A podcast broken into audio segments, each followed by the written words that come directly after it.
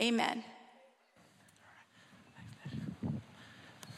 Do you guys appreciate this band? These guys work so hard. Let's let them know.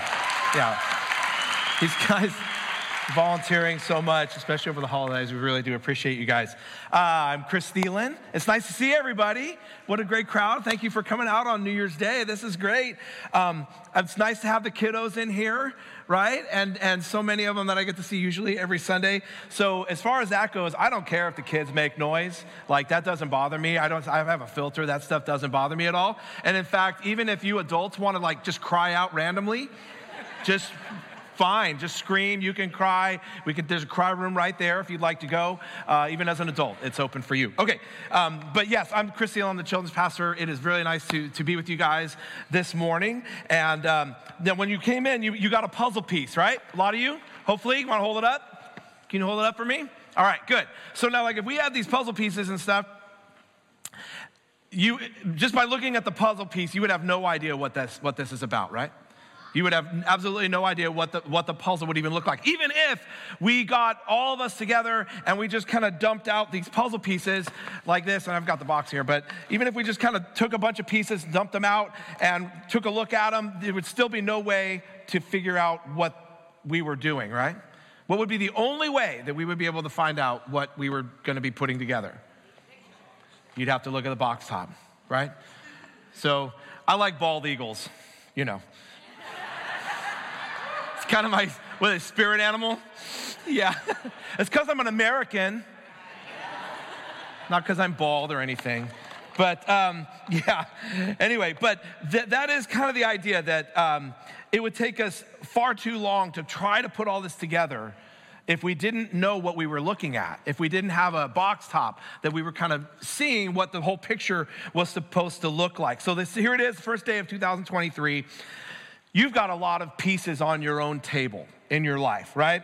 Uh, and it would be really hard for you, even just with all these things going on, to understand what the whole picture was supposed to look like. You got your family, you got your job, you've got school, the kids, the friendships, the finances, all the homework, all the house and car stuff. I went out to my truck this morning and it click, click, click, didn't start. I'm like, okay, I'm thinking I got to charge my truck. Luckily, I have my, uh, my other car I was able to take this morning, but you've got extended family obligations, you've got uh, health and sickness, you've got past hurts, future worries. You've, there's a lot of little pieces on the table, right?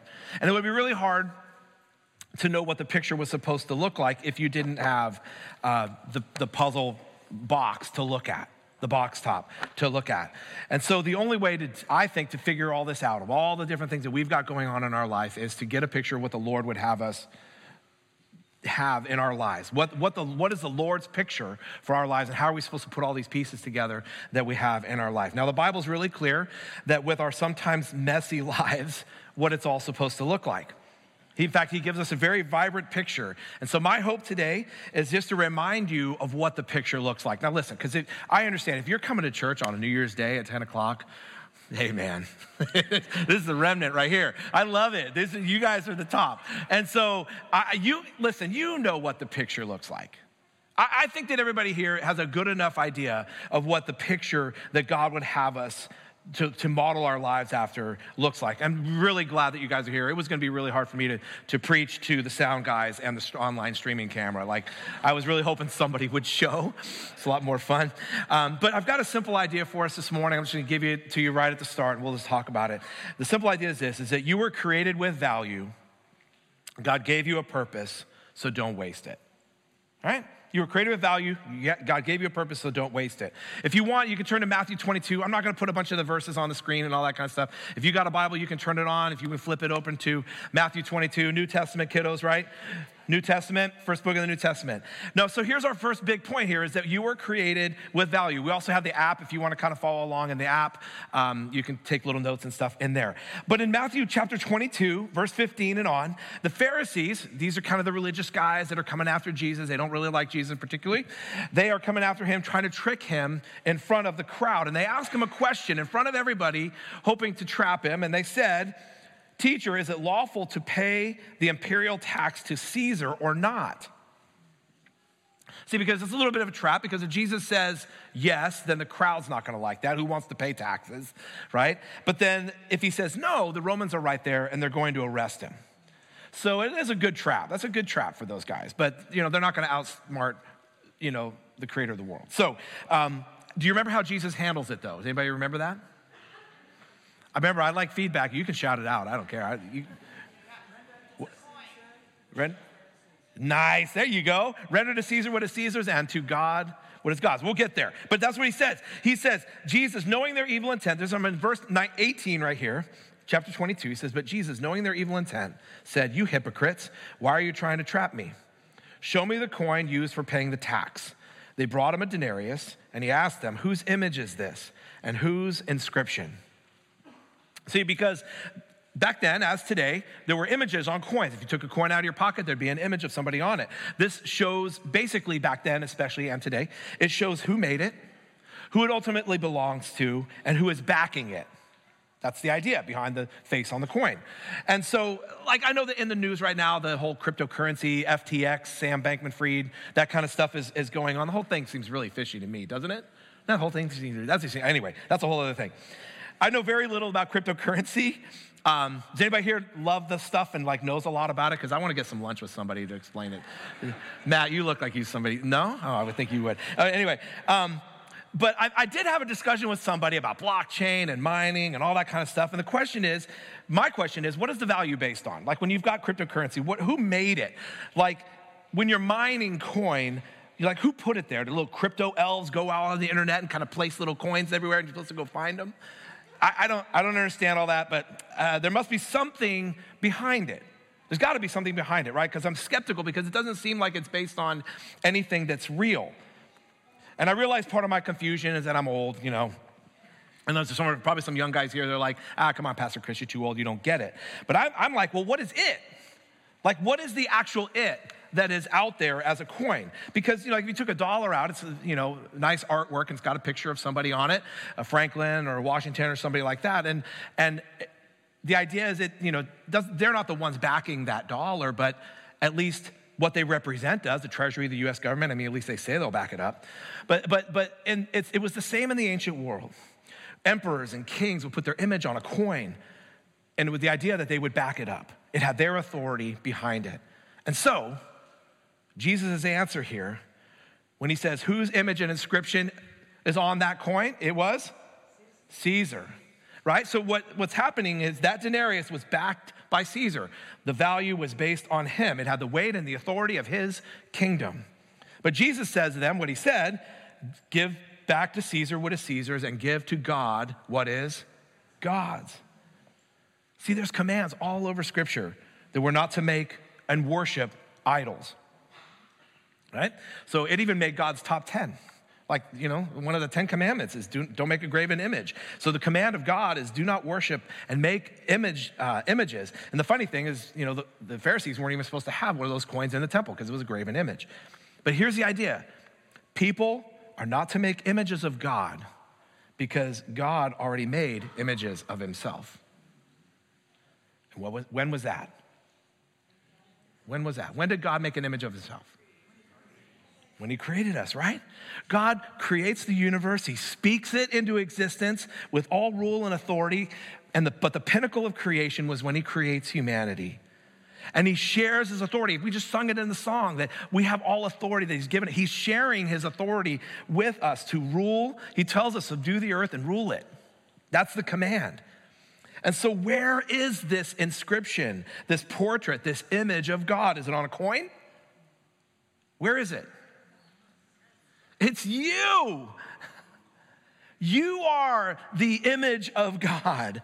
The Imago Dei. God is putting his, his inscription, his image on you. And he made you, you belong to him. You have the full weight and backing of God with his inscription on you. Your value is based on the authority of the one who made you. So Jesus is saying, okay, if Caesar wants his tax money, give him his tax money. But don't miss this. Because remember, he says, but give to God what is God's. You better give yourself to God because he's the one who made you.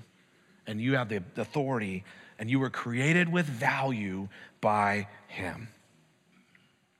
Ephesians chapter 1, it says this. I'll just read it. Um, it says, For he chose us in him before the creation of the world. Think about that. before anything was created. He chose you. And to be holy and blameless in his sight.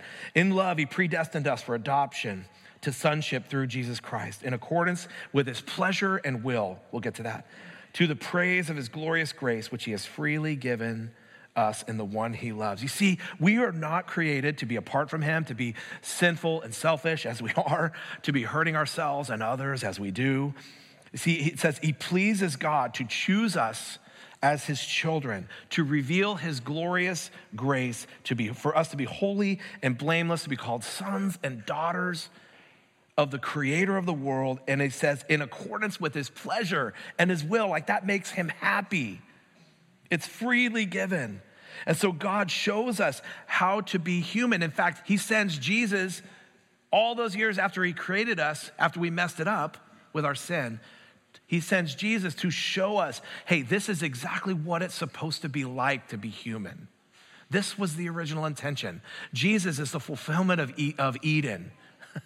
He says this is what Eden was supposed to look like this perfect relationship with God. And so you were created with value. You were on his mind before the creation of the world. And yet we think so little of ourselves. And I understand that because we sin and we get shameful and we hide from God because of our sin. But dog God, He created us with value. Do you know at the moment of conception, there's a little light? There's a little spark of light. It's, it's some chemical reaction that happens with zinc. I don't know. I'm not a chemist. But all I know is you can see little videos on it, of it that when they meet at conception, that there's a spark. Now, there's some of the kiddos in here. I always say this to the kiddos. I said, You are not just a fancy, Avery, do you remember? You are not just a fancy lily. You are not just a fancy animal. That's what I always tell them. You remember that? Yeah. you are not just a fancy animal. When, you know, all these other things, everybody, all of the, the, the culture wants to tell us that, you know, we're just higher up in the food chain, the evolutionary cycle, all that kind of stuff. No, you are the height of God's creation. You are more valuable than galaxies and stars and planets. And so when he created us, conception, he's, he's, he's rejoicing with a little spark of zinc light. I don't know. And, and I think we need to see this process of like conception, gestation, birth as a holy process. Because last week, right at this time, Pastor Mike was standing up here and he was telling us how baby Jesus on Christmas was God. And the baby, the one who spoke the world and all of creation into existence, was God. Because, you know, I mean, God could have, when he's sending Jesus to the world, he could have sent him as a 30 year old man.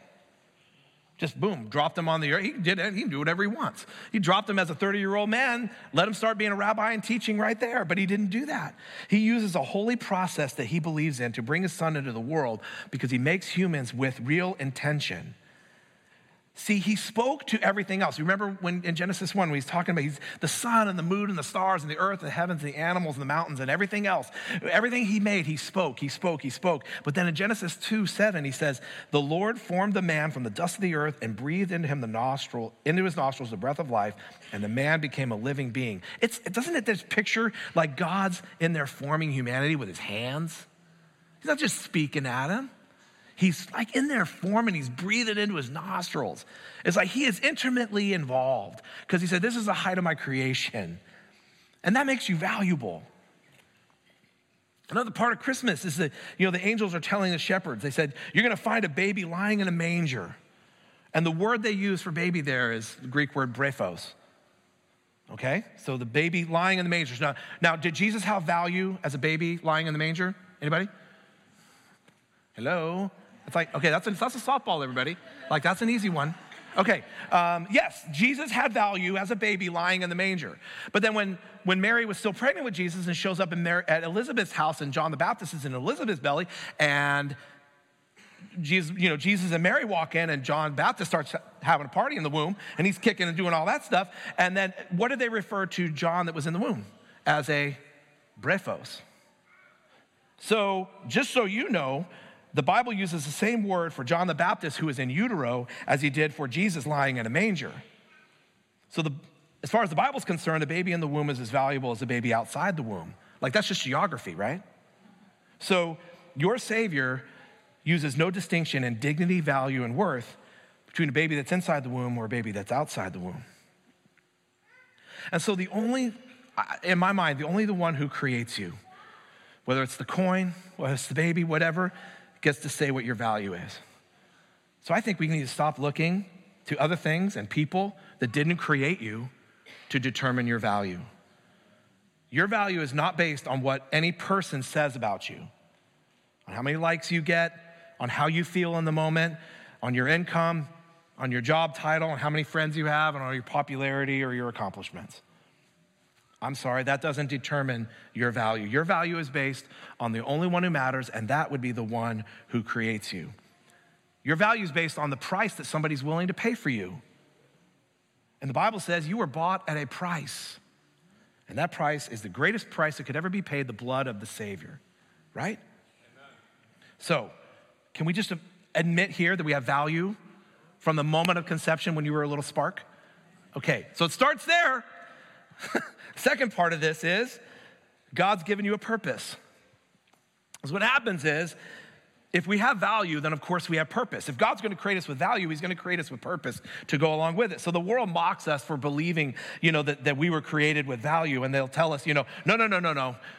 You're not that important. You evolved over millions of years through random chance and chaos. You're just a moist robot. That's all you are. And um, we're all here just by cosmic accident. There's really no deeper meaning here than just surviving, just live your 80 years, uh, you know, survival of the fittest, that kind of thing. There's really no purpose in life because after that, we're just worm food or shark bait, ooh ha ha, you know, that kind of thing, right? So, do you think that that mentality, your life has, you didn't come from anything, you you're not going anywhere, your life doesn't really matter because you're just, you know, a moist robot. Do you think that that mentality that's so pervasive in our culture right now has anything maybe to do with why anxiety, depression, and death from despair are at an all time high? Do you think maybe that could be correlated? Because did you know that before COVID, one in eight Americans were taking antidepressants, but that rose nearly 20% in 2020? That from 2009 to 2021, the number of teens who had quote unquote persistent feelings of sadness and hopelessness rose from 26% to 44%. You have almost half our teenagers out there with persistent feelings of sadness and hopelessness. We've got this incredible rise in opioid use. We've got all these deaths from despair. Now, listen, I'm not making a point about medication. I know that, that many people suffer and they need it. I'm just saying that um, just that with so many that are diagnosed with anxiety and depression, do you think that there's something about our modern age that is disorienting and robbing us of meaning and purpose? There's a New York Times article a while back said that vets are seeing this huge rise in anxiety in pets, and they're, they're, they're giving antidepressants and CBD to pets. I mean, come on, people. Even the, even the animals know we're in trouble. Like, what, you know, how, how do they know? But why not? Uh, the, the, confusion, all the confusion in our culture about what's real, all the questioning of age old truths, all the creating of this new morality out of thin air. I mean, how do you maintain being a faithful Christian in such a confusing world? I'm gonna give you a little shameless plug here, parentheses, okay? I'm doing a, a class starting in February, Gospel University, Wednesday nights right here in the lobby. I would love to have you come because we talk about all this stuff how to be grounded in a larger um, foundational truths of God that He has us from the beginning. So I would love to have you come. We'll start in February. But here's my thing is that you got to, in order to, to uh, know the purpose and the plan that God has in all creation, and to understand that you are just are a piece of that puzzle, in order to understand how you fit together in that picture, you got to know who you are and what you believe and why, and how to answer people when you're challenged on it. See, I don't think you can live with purpose if you don't know what you're supposed to look like. You're never to finish the puzzle unless you have the box top to look at. And so, here's a good illustration. So, if you want to go to Disneyland, you have to kind of know where you're starting from, right? Because if you're starting from here, you're going to go south on I 5, but if you're starting in San Diego, you're going to go north on I 5 right? So you, it's really important to know where you are in relation to where you're going so that you know exactly how to get there. Otherwise, you're going to be going the wrong way. Now, so I'm going to take a little side here because just the way Pastor Mike likes to joke about the Raiders. Now, listen, I'm a lifelong Raider fan and they completely deserve it. Okay, everything that he says, I like, I have no re- rebuttal to anything anybody says bad about the Raiders. So, but um, the way that he jokes about that, I kind of feel the same way about Disneyland. Okay, so I'm really sorry like if you're one of those Disney people, um, I'm just gonna I'm gonna riff a little bit on Disneyland. Um, sorry, don't get goofy about it. okay, but here's the thing. I, I, here's the thing. I don't I don't hate Disneyland. I just don't want to go anymore. Like I, will go when I have grandkids. Like that'll be totally fine. I'll spend my money on my grandkids. I don't want to go uh, until then. Um, I'm just having fun. Okay, so if you're one of those Disney people, well, you're probably not here. You're probably down there. But uh, but whatever, uh, with other 50,000 other people. Um, but let me just give you a few reasons why I think that church is better than Disneyland. Okay, it's, it's, it's, New Year's Eve. Let's have a little fun. Okay, can you give me a little fun here? Okay, this is why I think that church is better than Disneyland. This is my own list here. Okay, because in Disneyland the parking you, have, you park so far away and it costs stuff. It costs money, doesn't it? It's been a long time. It costs money to park at Disneyland, right? Listen, our parking's free. Okay, um, Disneyland 350 miles away. We're in the same town, y'all. And, and you know, I know when you go to Disneyland, you got little kids, you're like the whole time you're nervous about losing them in the crowd. You can bring your kids here, we'll watch them for you and teach them the Bible. Like, that's way better. Um, you can stand in line for an hour at, at a ride, or you can just walk right into church. You don't need a fast pass or nothing. They probably don't even do that. You, listen, you can spend $18 on a cardboard hamburger if you want, um, or you can come here and get free, free cookies and coffee, all right? Because here's the thing there's things about Disneyland that people never say about church. Nobody ever complains that the ride goes too long. Okay? Nobody ever blames Disneyland if the other attendees are unfriendly. And uh, nobody ever says, well, you know, my parents took me to Disneyland so much growing up, I don't want to force that on my kids. What's up with that? You know what I'm saying? And then some people, again, sorry, Disney people, some people watch Disney movies over and over. They get mad when we play the same songs. All right? There's some people that are mad that the church doesn't explain our rationale behind every decision that we make. Oh, but Disneyland's secret tunnels are cool. Um, there's people that can quote more movie lines than Bible verses, that's for sure. There's people who know who Ursula is, but they don't know who Uriah is. And there's a lot of people out there that are mad at me right now because I'm a kids pe- pastor who dared to speak bad about the mouse. So I understand that. So I hope I didn't touch a nerve. I'm kind of halfway playing here, but you know I ain't wrong. Okay, you know I'm not wrong about Disneyland. I got a lot more too. Um, but but here's the idea with Disneyland. Okay, let me come back. So the idea with Disneyland is in order to get there, you have to know where you're starting from, right? So if you're starting from here, you're gonna go south. If you started from San Diego, you're gonna go north. It's really important to know what, where you are in relation to where you're going. And that, that way we know our purpose. So let's look at Ephesians chapter 1. Again, verse 11, it says, In him we also, uh, we were also chosen, having been predestined, get this, according to the plan of him who works out everything in conformity with the purpose of his will does it sound like God has a plan and a purpose? Oh, He does. Trust me, He does. In order that we, who were the first to hope, put our hope in Christ, might be for the praise of His glory.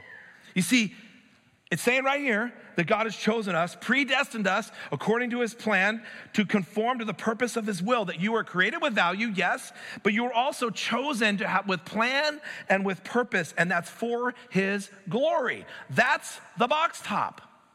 That's how we know what our life is supposed to look like. So when you look like, when you feel like your life is just this jumbled mass of puzzle pieces, and what the heck is all this supposed to look like? This is that's what it looks like. You were chosen with a plan and a purpose for God's glory. Now that should release a lot you from a lot of anxiety. That seems to me like you should be able to handle a lot of the world's chaos with this larger purpose and plan And that's what we want for you here in Tracy Mountain House, Lathrop. That's what we want for you here at the church. That's why we're making this push to kind of um, get people plugged into ministry at Southwest. Remember in, in, October, lots happened since then, but we did a little survey and it's still on the app. We'd love to have you take it if you didn't take it. But we've got a little survey where we're trying to match people's um, gifting with all these areas of ministry. We're calling it place ministry. So it, it spells an acrostic. We're in church. We got it. It's got to be an acrostic, right? So the P is purpose. We want you to find your purpose. The L is learn. We want you to learn what that is. The A is align. We want to align you with the different areas of ministry that we have in the church.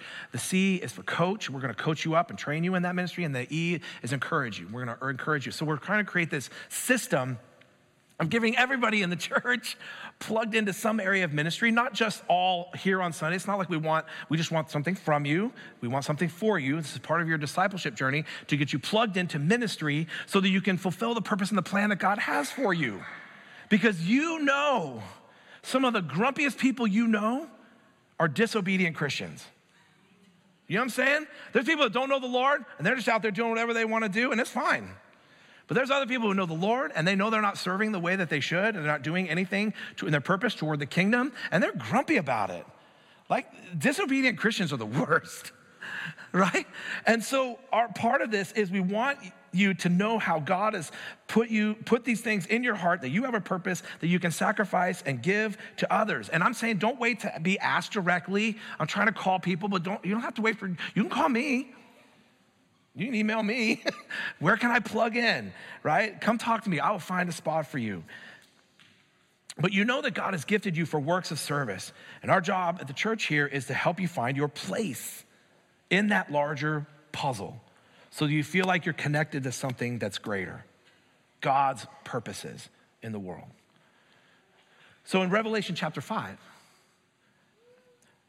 um, there's this picture of this scroll that's sealed. And a lot of interpreters um, kind of understand that scroll being the maybe the, the scroll of the, of the picture of the way that of the, all of history wrapped up that, that god wants us to understand um, how all of history was wrapped up within that scroll and it's you know god's ultimate purpose and plan. Right, it, right in that scroll but there's nobody that was worthy to open it. But this is what it says this is John, Apostle John, who's reciting. He's talking about what he saw. Then I saw in the right hand of him who was seated on the throne a scroll written within and on the back, sealed with seven seals.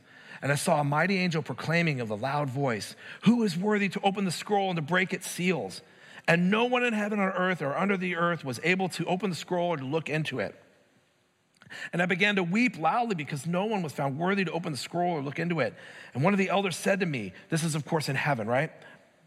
Weep no more. Behold, the lion of the tribe of Judah, the root of David, has conquered, so that he can open the scroll and its seven seals.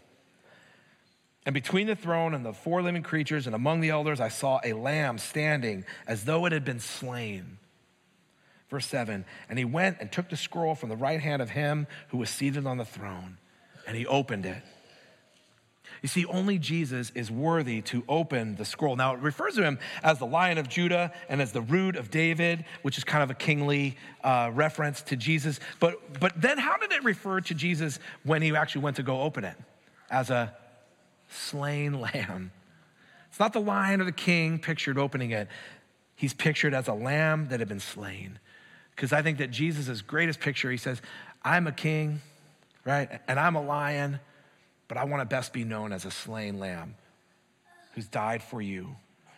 You want to see the purpose and the plan of God unfolded in this scroll. It's going, it, it, it's centered around the cross. When we, Jesus took our sin, put it to death.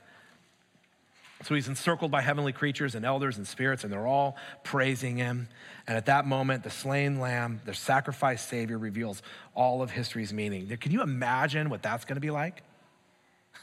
To be there and to see Jesus unroll all of God's purposes, to see how it all fits together, to see with the whole puzzle. It's going to look a lot better than that Dollar Tree puzzle. I'll tell you that. It's going to be amazing. I think then we'll get a better glimpse of how our little puzzle piece fits together in this larger picture, how all of our pains and trials and all the things that we've been through, all the things that we don't understand, why, God, did you put all these things in my life that make it so difficult? Why, why do I have to struggle in all these other areas? And it's gonna make sense. We're gonna look at this unrolled scroll and we're gonna say, like, Jesus, I see it, I see it. I see the kingdom plan in everything. And I see how I fit into that. Because you see, when you think about Eastern religions, the, the, the, way they picture you as an individual is you're just a drop in an ocean.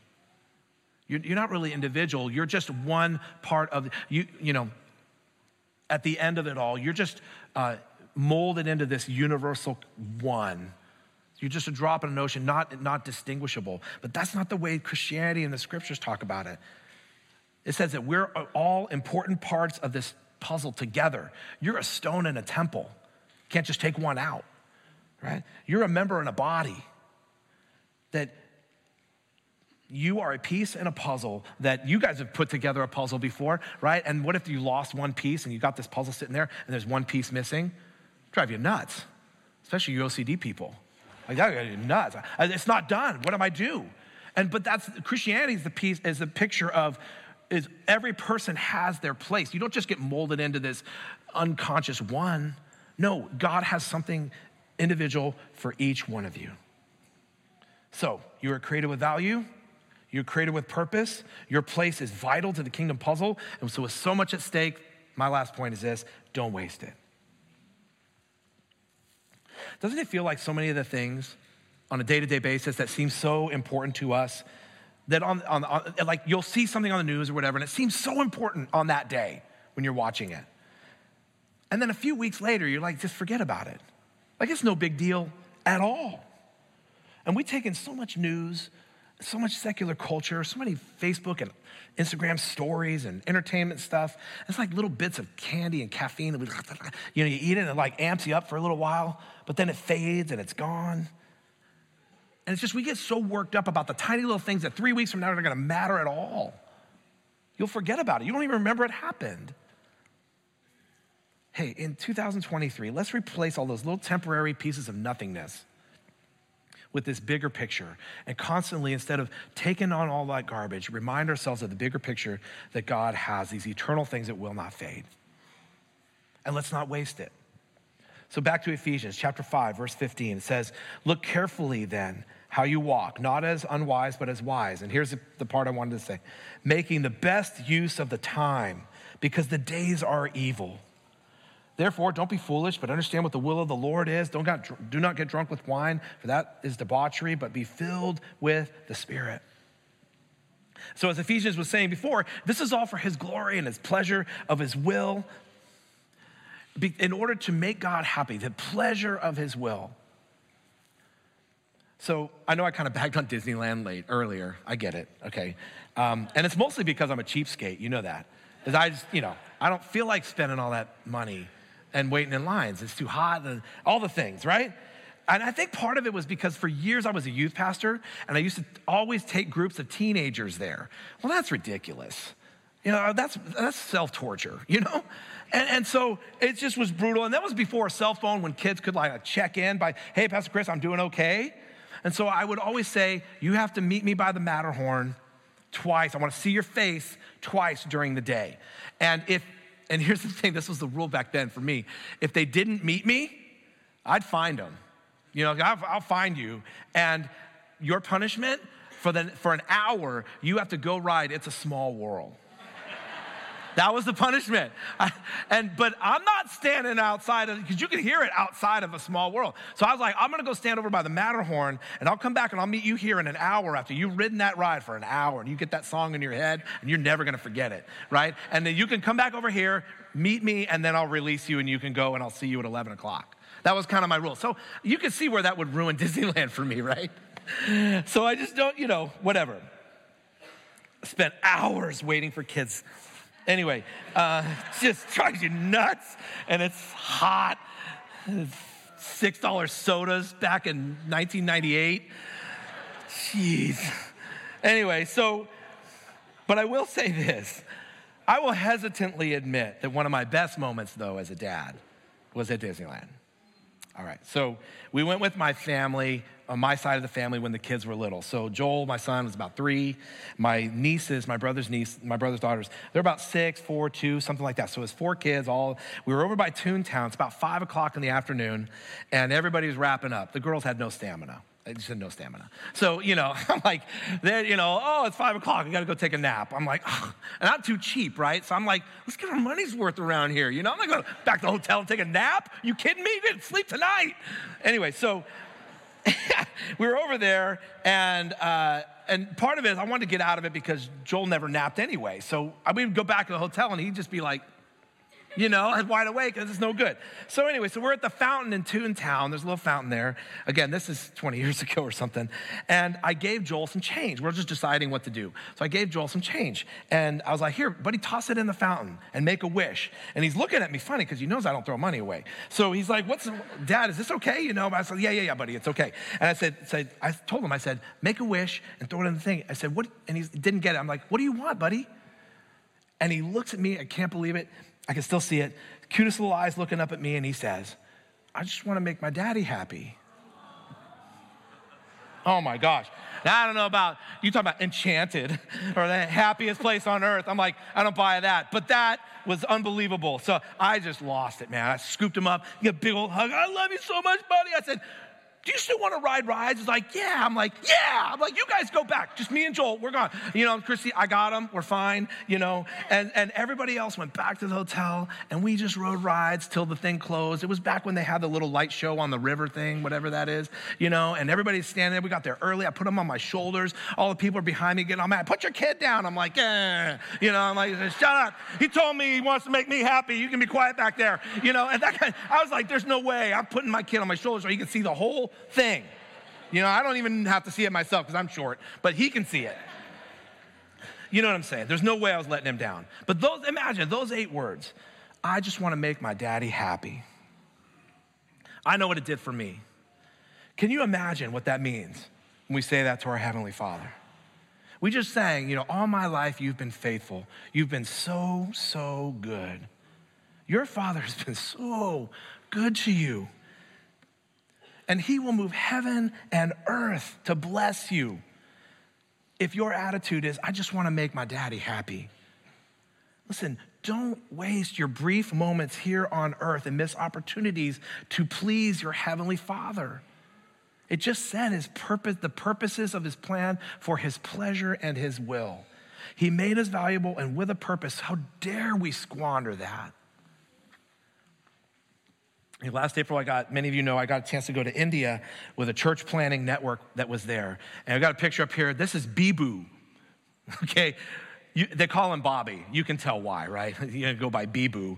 Um, um, sounds like he's a, like a minion. Bibu, Bibu. Anyway, um, but Bibu, uh, Bobby grew up Dalit, which is the lowest caste, or one of the lowest castes up in northern uh, India where we were. His entire family was worshiping all the gods of Hinduism. And, uh, and he was in one of the 500,000 unreached villages up there in northern India. His grandfather was a Hindu priest. He had never heard the name of Jesus till a church planter in this network goes to his village he began to preach about the life of Jesus. And, and Bobby was talking about, he was talking about the cross and how Jesus shed his blood to die for us. And Bobby interrupted the pastor that was speaking. He said, What can a God with nail scarred hands do for me? My Hindu gods are stronger than your God. And then he went on with the story and he talked about the crucifixion, Jesus dying. And he says, My Hindu gods can't be killed by men. So he was pretty, you know, antagonistic against this, this preacher. So the church planter took him aside, shared with Bobby that Jesus is the one true God. He loves sinners. He rose from the dead. And uh, Bobby believed. His entire life was transformed. He began to get discipled, received a year of church planter training. He has led 21 people in his family to Christ, including his grandpa, who was a Hindu priest. And he planted, I know, this guy was amazing. He's planted, get this, 38 house churches. He's planted 38 house churches and led over 1,000 people to Christ. And his, the, the team that he's planted has gone on to plant 750 churches. Wow. Right? This guy's amazing. So, Bobby is not wasting it. he's simply, but he's simply living out God, God's purposes in his area, just like you can do here. Now, you, I know it's, it's really easy for us to sit here and go, yeah, but I'm not Bobby. I'm not like that. that, that God didn't make me that way. That's, that's not who I am. I could never do that. I'm not a missionary, stuff like that. But listen, you have a mission field. Your, wherever your daily routine is, that's it. God has already put people in your life to be your mission field that you can lead to Christ.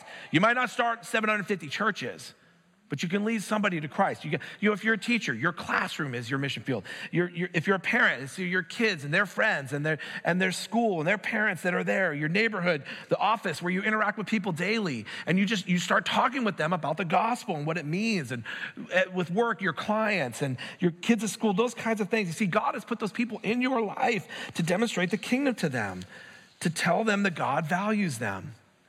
And we have a family that's in our, our Southwinds Church family, the Begonics. They were meeting, we did a little foundational Bible study um, in the fall, and they're both in the medical field, and they were sharing every week about these stories about how they were sharing the gospel with their patients. They're being very careful about it, but boldly sharing Christ with people in their moments of, uh, when they were scared, and, and these people were really open to hearing. They were fulfilling God's purposes, being a missionary at their work and not wasting it. They're great, uh, Ariel and Kristen. You see, I, just think that the cure for our culture's depression, anxiety, fear, worry, anger, division, sadness is to find eternal meaning and to do something that will last forever, to give your life to something that's bigger than yourself so that you can make your heavenly Father happy. I mean, don't we all want to hear the words, well done, good and faithful servant? I mean, can you imagine the day we die, and we're standing before Jesus, and that's what we hear. Well done, good and faithful servant. There is nothing more important than that. You have, you have nothing else in your life that matters more than that. I'm sorry. You just don't. All the things you worry about. And so when you position your heart to hear that only, it doesn't matter what they call you. I think that we need to crucify our need to be liked by people who don't share our values. Can we agree to that? There's a lot of people in your life who don't give a rip about the things that are eternal and matter most. And they're more than happy to voice their displeasure to you about that. And their opinion doesn't matter. So let's go into 2023 confidence in Christ with no greater goal than to make our daddy happy. Because what do we have to be afraid of? What are they going to do to us? What are they going to unfriend you? What are they going to call you a name, tell you you're on the wrong side of history, call you hateful? we have brothers and sisters around the world like Bobby who are living under the threat of imprisonment and death, and we're worried about getting unfriended. Come on now. So don't be afraid of the chaos of our culture and our world because we worship the slain lamb who is worthy to open the scroll. And one day, all of God's purposes and plans are going to make sense to us, and we're going to be like everybody else, and we're going to fall down and we're going to worship him. And until then, they can't touch you. We have value and purpose in Christ and a few short li- years here to live it out, and we know it's going to be worth it. So let's get after it. Let's not waste it, right? All right, let me pray. Father, we love you so much. Lord, I, I think we undervalue, Lord, what it means to make you happy. And Lord, it's clear. You've told us over and over in the scripture what it means to make you happy. So, Father, release us from the fears that we have of making other people unhappy in our effort to make you happy. Lord, I pray that you would teach us what it means to love the gospel Lord, I pray that you would help us to, to share that with people boldly. And Lord, I pray that um, if there's anybody here that doesn't know you, maybe they've just never heard it clear, they don't understand what it means to really know you. Maybe they don't, they never until today didn't even think about the idea that you value them, that you have a purpose and a calling on their life.